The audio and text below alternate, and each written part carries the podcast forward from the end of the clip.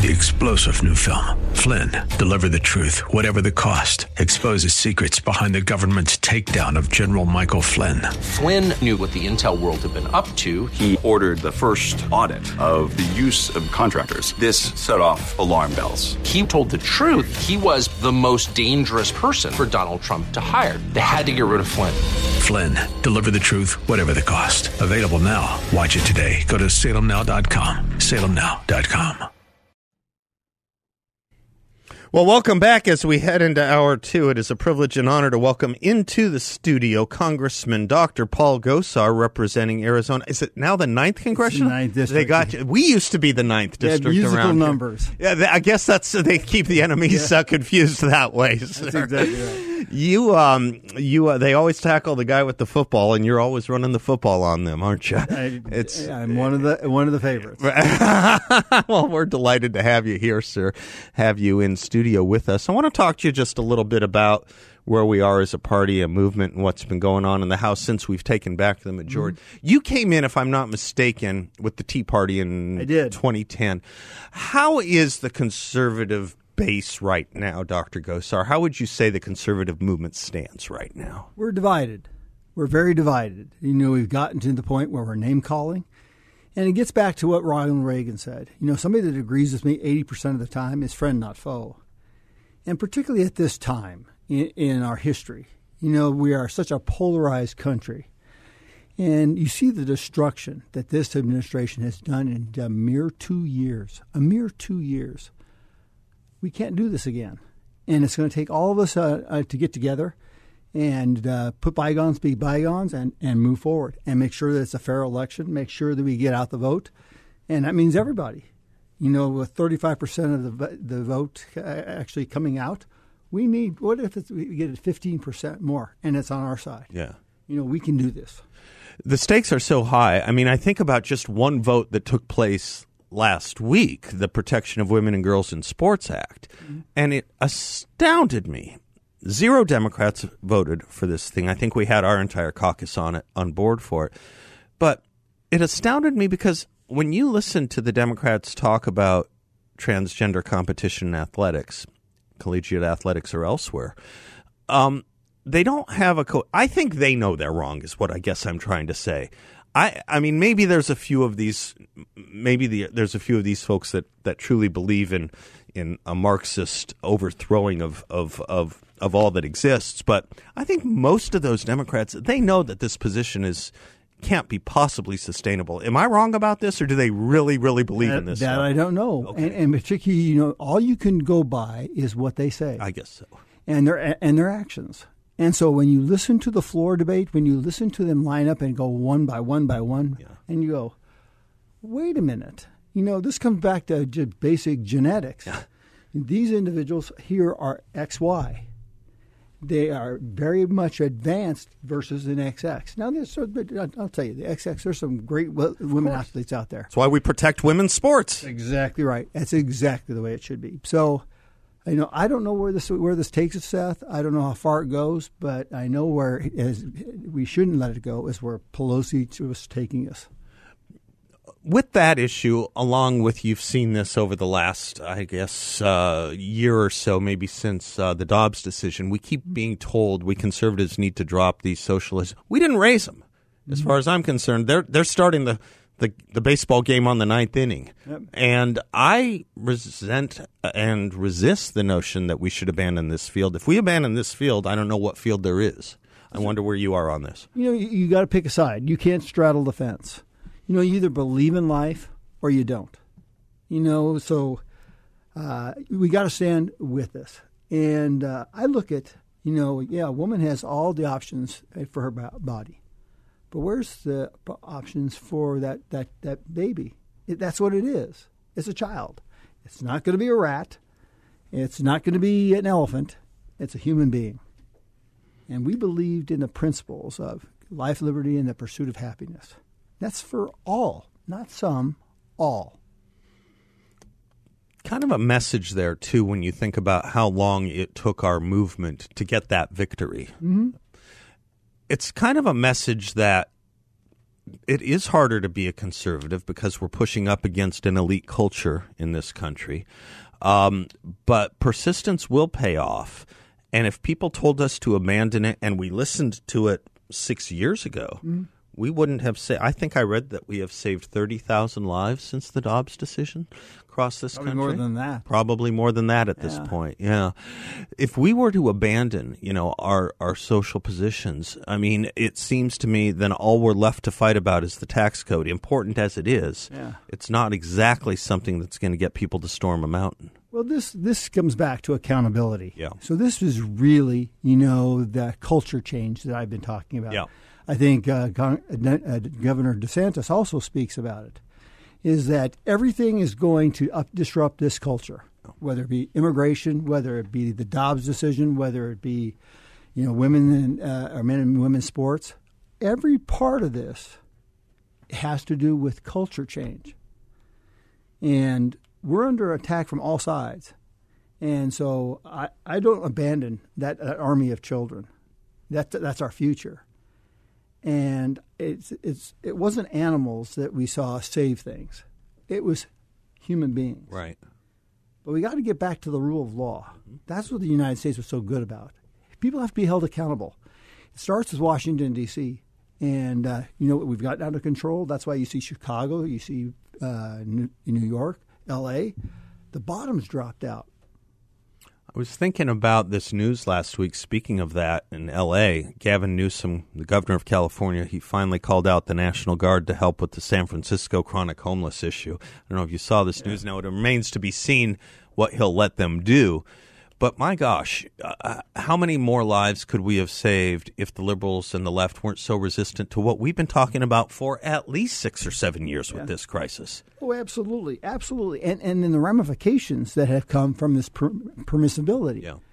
You know, the culture shock, the kids. You know, with needles. Uh, you know, even your food supply. Yep. So you know uh, the needles, uh, the leftover runs down in the in the water in the drains, goes out to Puget Sound, right. and so now you see the the uh, the crustaceans like the um, uh, mussels, clams, and all that stuff testing positive for these drugs. Incredible. You know, so this is a total destruction of accountability.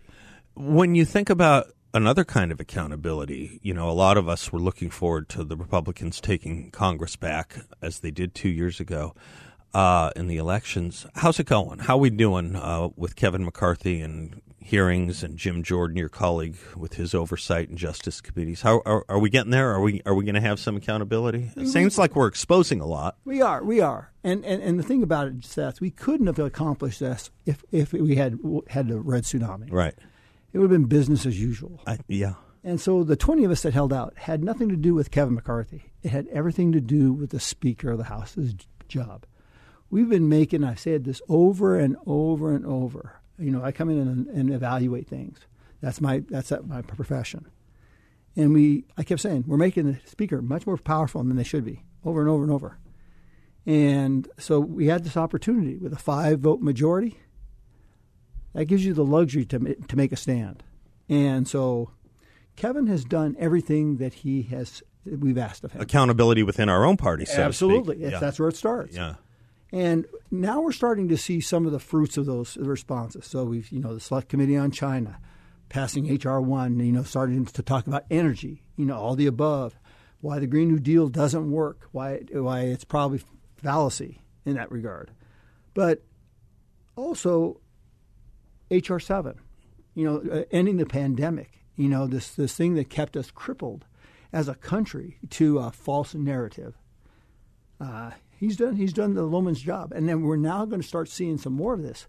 For example, everybody wanted to see single issue bills, right? And then the amendments have to be germane, right? Imagine that. That's what people have wanted for you know for forever.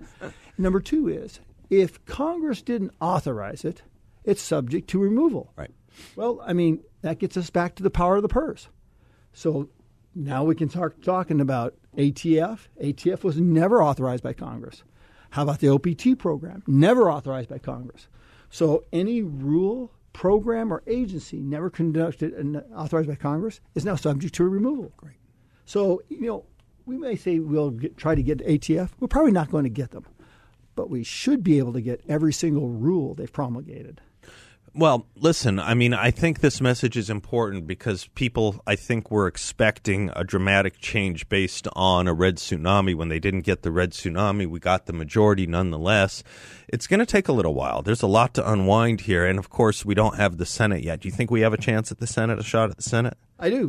There's more Democrats on the on the on the line this time than Yeah. ever before. Good. So, you know, when you look at that that, that, that narrative, Seth, seventy percent of America thinks we're going in the wrong direction. I know. You know, so you know, uh, wake up, America, wake up. Paul Gosar is our guest. He uh, proudly represents Arizona's 9th congressional district and a lot more than that. When we come back, let's talk a little bit about the border. You- It's an issue wonderful. that, you know, it's funny. It kind of it hasn't ever gotten better or gone away, but it just doesn't always make the news as much as it should. And you've been you've done you've been excellent on the border. Paul Gosar and I will be right back.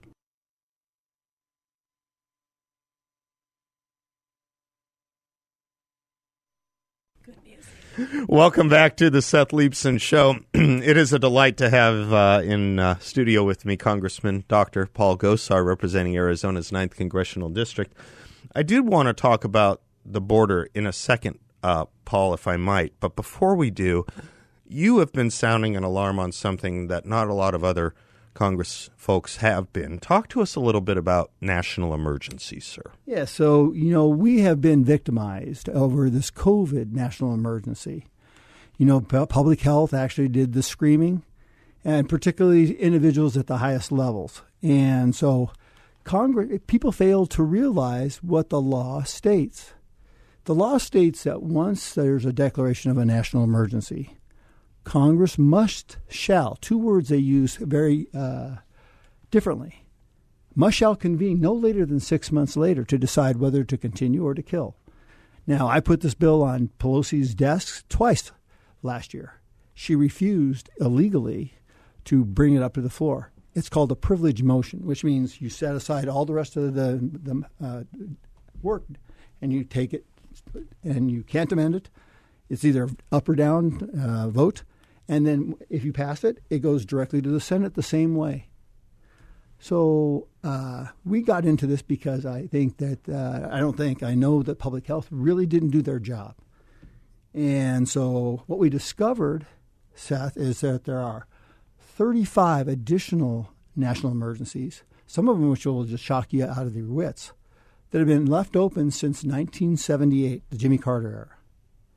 And what this does is that when you're under a declaration, it gives the executive branch over 120 different powers. One of them is power of the purse. So remember back in fall of 2021, Congress passed a bill to give 2.4 billion dollars to COVID testing. It never made it there. They rerouted it for immigrant, illegal immigrant housing. Here's another one.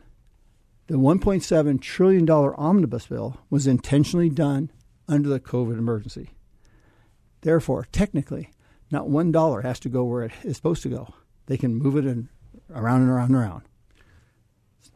You you come from a pretty hardy stock, both the area you represent and where you were born. Were you surprised by how fast and how many Americans bowed so quickly and deferred so quickly to the COVID national emergency mitigations as well as the statewide mitigations? They did, and and I, I was chastised. You know, uh, I have healthcare backgrounds, and and I'm, I'm no, a no dummy. You know, when you don't know what you're up against, it's not if you're going to touch that virus; it's when. And what you want to do is be prepared. You want to be healthy, wealthy, and wise. That way, you can code, use your immune system to give you that defense mechanism. So my comment was: eat well, sleep well, exercise, go out to the in the daylight between ten and two, show your belly. I was going to actually put a whole nother design out there for you know the the bellyless shirts from Gosar or something. You know, but I mean that's how you get your. I mean, you take zinc, um, and uh, you know that's pretty much the protocol now. You know, uh, people that have you know epidemiology degrees and stuff like that, you know, threw that aside. And today the protocols are the very same things I just outlined for you. Except if you've got some comorbidities, you need to uh, rinse your nose twice a day with a saline product that has either peroxide or iodine. because we're finding this resaturation and reinfection from the nose cavity. Interesting. Part of the, excuse me, part of the problem that warped so many fellow Americans of ours during COVID was the censorship Yep. that engaged that was uh, foisted on us through social media with a lot of a heavy hand from the government. Talk to us a little bit about your thoughts on social media platforms. So you know these are private companies, and so you you always I'm a small government guy kind of guy. So you really uh, don't like the the possibility of government dictating to a private entity. However, they never were formed to represent the uh, the public forum, that, that that public square of discussion. So we've proposed that what ends up happening is, is that all the platforms have to you as a subscriber or a marketer have to offer you all the options from a full open, uncensored, un anything, unfiltered internet to a filter that you may want. Maybe you don't want pornography, maybe you don't want this or that. And as long as they honor that, they get Section 230 immunity. Mm-hmm. Once they do, mm-hmm. once they don't, they mm-hmm. lose it. So what that basically does, it still makes we the people that arbiter, and still keeps that connection. So I, I can, I can have my discussions, keep that freedom of speech uncensored, or I may want to be censored. I might want to live in a shell, but it, but it gives everybody that tailored aspect, and it makes them come to the people. There is, excuse me, this challenge. I'm, I'm sure you face it on a daily basis, as do I, if not hourly, of talking to people about not different opinions, but different facts because mm-hmm. of the censorship we have seen and because of the isolation people put mm-hmm. themselves in and never kind of hear a show like us or, or, or a message like yours. It's, it, it makes governing, it must make governing harder. I know it, I know it creates divisiveness, but we're at a place now where we don't agree on facts anymore. That's exactly right. But but science should be that that arbiter out out out of out of balance. Should have been. And the reason being because the way we've progressed with science is I take a series of outlying ideas, circumstances, put them under a controlled system, I get a result. Then I should be able to hand you that, Seth. You do the same things that I did and get the same result. It's called peer reviewed. Yep. But this wasn't. This was not happening No. you know, and that's why you get so many people uh, uh, having pro- problems with this. But we got to go back. Let's go back to the Obama era. So the grants that were given had conditions. You got a grant as long as you provided a, a paper that got this result. Sure. And so if you're one of those people that are dependent upon grants, Yeah. you're conditioned like a mouse. Yeah. The conclusion's oh, already written. That's exactly right. You don't even need And that's why we don't agree on that. We're, we're, we we shut down everybody to listen, and that's the magic of America. You could disagree, but you could debate it. You could on you, you, you take your points, take it one for one, and, and go at it, but in a civil manner. We don't have that anymore. Yeah. It lacks accountability because we can say whatever we want to. Uh, we can do anything we want to. We can get away with it. That's why this is a whole culture explosion that we're seeing uh, over and over again. This is about changing culture. And I think what they do, I have to tell you, I think it is what creates so much of the divide in America, so much of the paranoia. And, you know, those who claim and shout about extremism the most are the ones who are forcing people into extremes because they're not giving them any faith in their institutions anymore. Doctors used to be kind of one of the most trusted things. Medicine used to be a trusted thing. That's gone. It is. And we are not focusing on the right accountability. Mm-hmm. You know, let's take COVID, for example.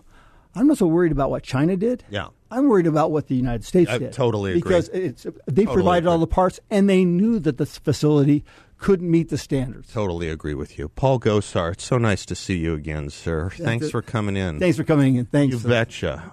Um, James Madison spoke about energy in the executive. He he didn't know you. I appreciate it. you bet. I'm Seth. We'll be right back. Well, welcome back to the Seth Leibsohn Show. It is a delight and honor and privilege to bring back to this show our county attorney, Rachel Mitchell. I'm not sure if we've spoken since she was uh, elected, but it is a delight to have you back with us, Rachel. Thank you for everything you do, and thanks for being with us. Oh, thank you. Thank you for having me. You bet. It's an important week. It's National Crime Victims' Rights Week.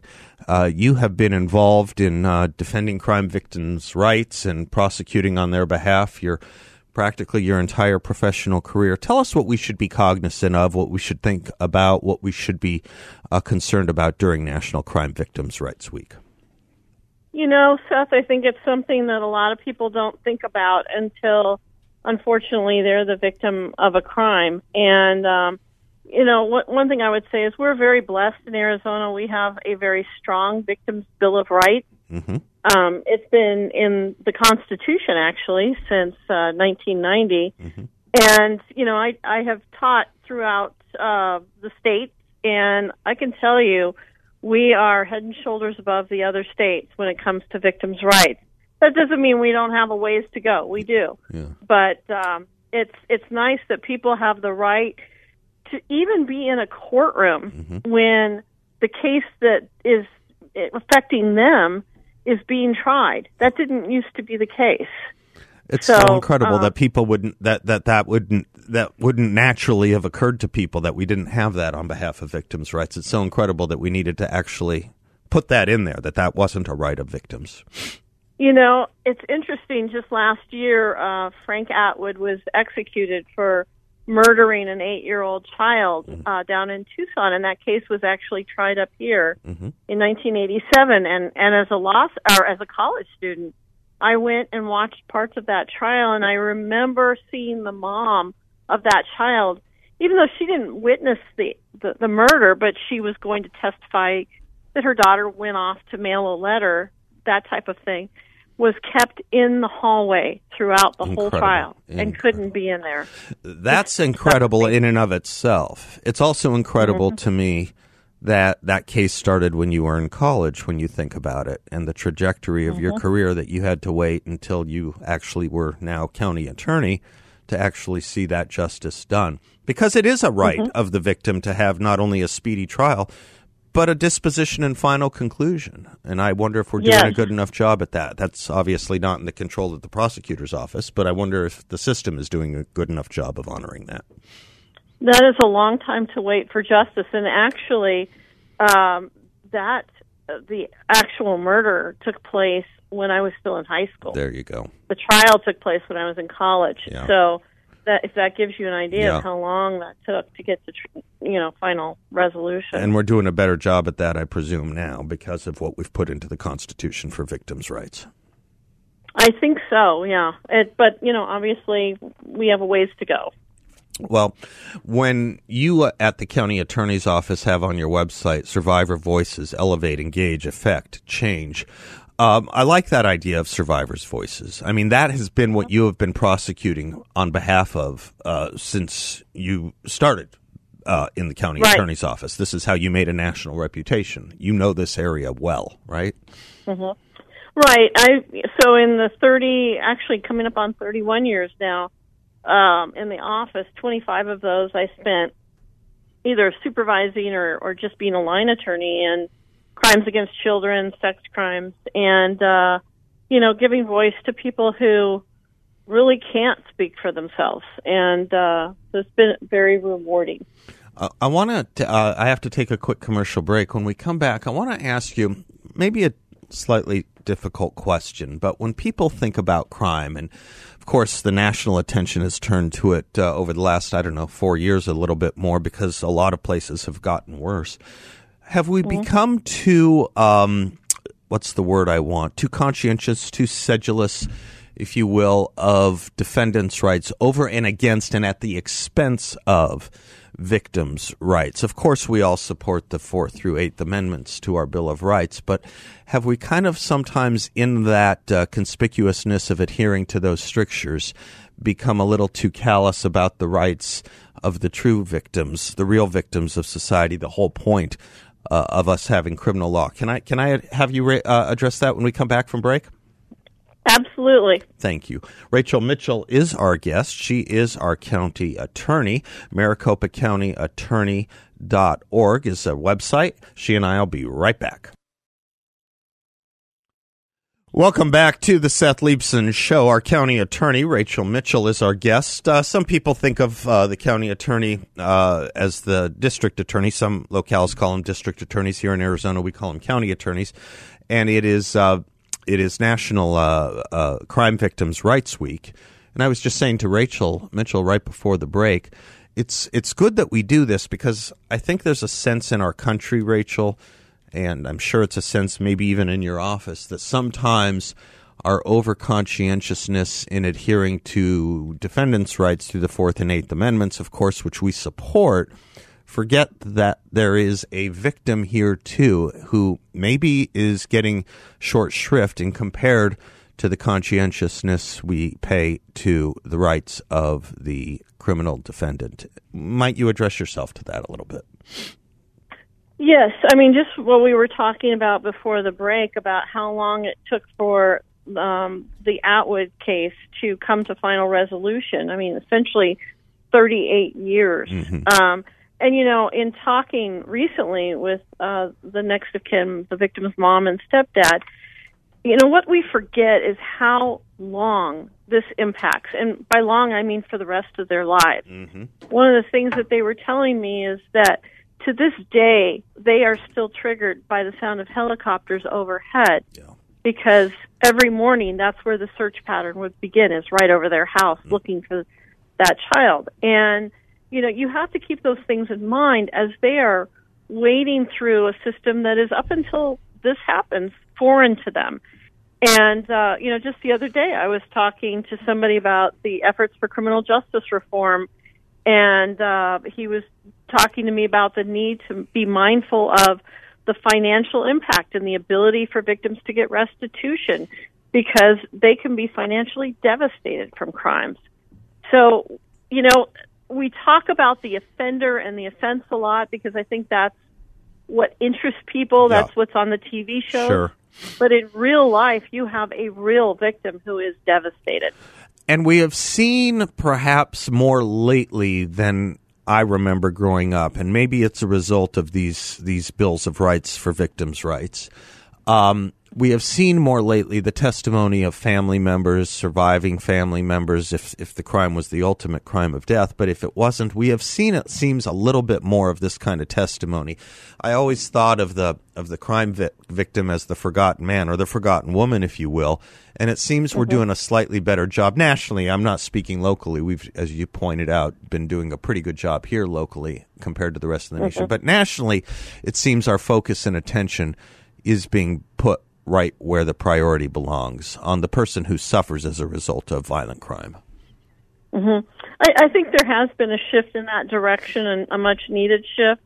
Um, again, I think we have further to go in, in terms of understanding the long lasting impact yeah. that crime can have, especially, for example, the types of crimes that I spent my career prosecuting. Sure. Yeah. Yeah. That, that was the worst of the worst, wasn't it? Um, yeah, I mean, obviously, murderers yeah, have sure. the most profound impact, but yes, absolutely.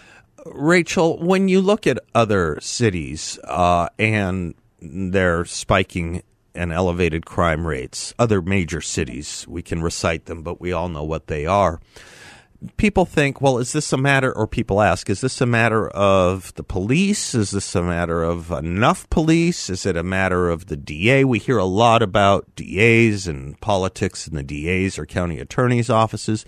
What is the relationship between a DA or county attorney and the police and in having police protect and enforce the law? Well, you know, I, I tell you, I'll tell you when I address civic groups, one of the things I say is regardless about who you, you know, how you feel about who's in the White House, that's not what's really driving this. What's driving it are two positions, and that is the city council, which includes, of course, the mayor. And that has to do with whether they are supportive of police, whether they fund the police. And then the other role is the district attorney, or as you said, like we call the mayor, the county attorney, what I do. Uh-huh. And that is whether that person is going to uphold and enforce the law. And when you look at the lawlessness that is taking place in um, Chicago, and we have one mayor coming in that seems to be worse than the mayor that was there already. Right. Um, basically, turning one turned a blind eye to the crime, the other one's winking at it, Mhm. and uh, you know, and and it's no wonder that the police are just demoralized. We're hearing, I mean, this grabs my heartstrings. Police officers killing themselves Mm-hmm.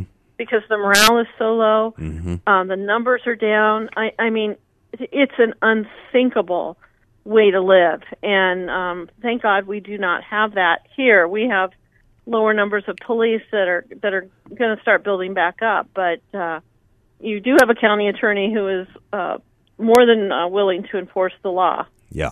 No, of course, in you we do. One of the things I have noticed too, by the way, on this topic is sheriffs um, in other jurisdictions. Uh, for example, I saw one in Florida a couple of weeks ago starting to enter what may be the third rail or a third rail in criminal prosecution or criminal uh, in, uh, uh, cr- criminal investigation, which is talking about the duty of schools and the youth, the rising, the rise of youth violent crime. I don't know if you're seeing it here or if you're seeing a, violent, a, a, a rise in youth violent crime, but I'm certainly seeing it as a national matter in other places. The, particularly, this one sheriff in Florida was talking about it and how the schools need to do a better job um, of helping in law enforcement with that as well. Yes, and and if you've noticed, while there was a trend a few years ago to get rid of the school resource officers, Yep. the trend now is to bring them back onto campus. Um, yeah, that didn't take long, did it? No. Um, y- you know, and I just met with my juvenile uh, attorneys just the other day, and and you know, get an update on what's going on. Yes, we are seeing an increase in youth who have guns, and that is just a horrible combination, and we are going to take steps to address it. One of the things that we talked about was um, asking for higher bonds on juveniles who are committing types of uh, offenses like that. Uh, we've been doing it in the adult system now for the last um, six or seven months, and we're seeing a change. And uh, so now we're going to continue to do that in the juvenile division as well.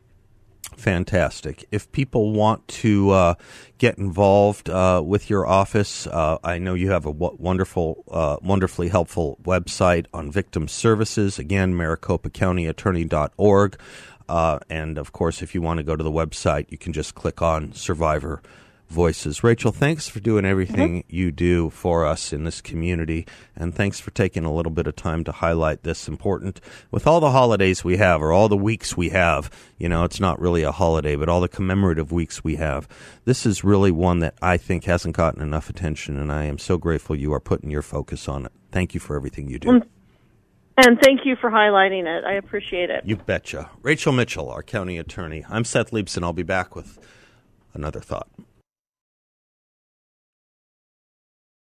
Folks, folks, with all the uh, vagaries in our economy, bank failures, stock market volatility, possible recession on the horizon, Yrefy offers a investment in a portfolio that is not correlated to the stock market or the Fed. It's an investment where you can turn your monthly income on or off, compound it, whatever you like, with no loss of principal if you need your money back at any time. There are no fees in this portfolio that delivers a high fixed interest rate. How high? Up to 10.25 Yrefy is based here locally, right on uh, Scottsdale and Road and the 101. I encourage you to stop by their offices. I have, and I can tell you, you will not get a sales pitch, and no one's going to ask you to sign anything. When you meet with the team at Yrefy, you'll see why I trust them so much and like them so much, and you will too. Check them out at investyrefy.com. That's the word invest, the letter Y, then refy.com, or call them at 888 Yrefy 34. That's 888 YRE5 34. Make sure and tell them Seth sent you. I did I did do a monologue um, a couple weeks ago, maybe it was a week ago, on the rise of youth violence. Uh, just thinking about that in the after in the uh, aftermath of my talk with Rachel Mitchell. And the need for not only schools to be hardened, of course, not only for schools to take security more seriously, of course, but excuse me, contra the um, contra the statements of Joe Biden and the Secretary of Education and too many on the left these days that want to uh, be involved in our children's lives over and against the wishes of parents. Parents do have a singular wish about their children when they are not under their roof, when they are attending school. and that's that they be kept safe. Safety. And, you know, part of that is schools that are welcoming of parent involvement. That's why I so dislike what Joe Biden said today about children being the nation's children. Um, the parents want involvement in the schools, and it's always been the mark of a good school, a school that is run well and administered well, that welcomes parental involvement. And the more adult eyes and ears on any campus, any school campus, the better. At the end of the day, more adults on campus acting as adults, listening, coaching, counseling, hearing, watching, seeing, all of that will improve school safety, of course, as well. But Michael Novak still, end of day, had it right. A country that venerates moral virtue can have 330 million policemen. A country that denigrates it will never be able to hire enough. I'm Seth Leibsohn. We'll be right back. Three star general Michael J. Flynn, head of the Pentagon Intelligence Agency, knew all the government's dirty secrets. He was one of the most respected generals in the military. Flynn knew what the intel world had been up to. He understood its funding. He ordered the first audit of the use of contractors. This set off alarm bells. The explosive new documentary, Flynn, Deliver the Truth, Whatever the Cost, uncovers the facts behind this scandal. Flynn told the truth. He was the most dangerous person for Donald Trump to hire. I find out the worst enemy that I'm going to face in my life is right here in America. They took my assessment and they wanted me to change it. And I was like, I'm not changing it. They had to get rid of Flynn. With in depth interviews, archival footage, and never before seen personal records of the man behind the headlines. I just felt like I was drowning. Flynn, deliver the truth, whatever the cost. Available now. Watch it today. Go to salemnow.com. Salemnow.com.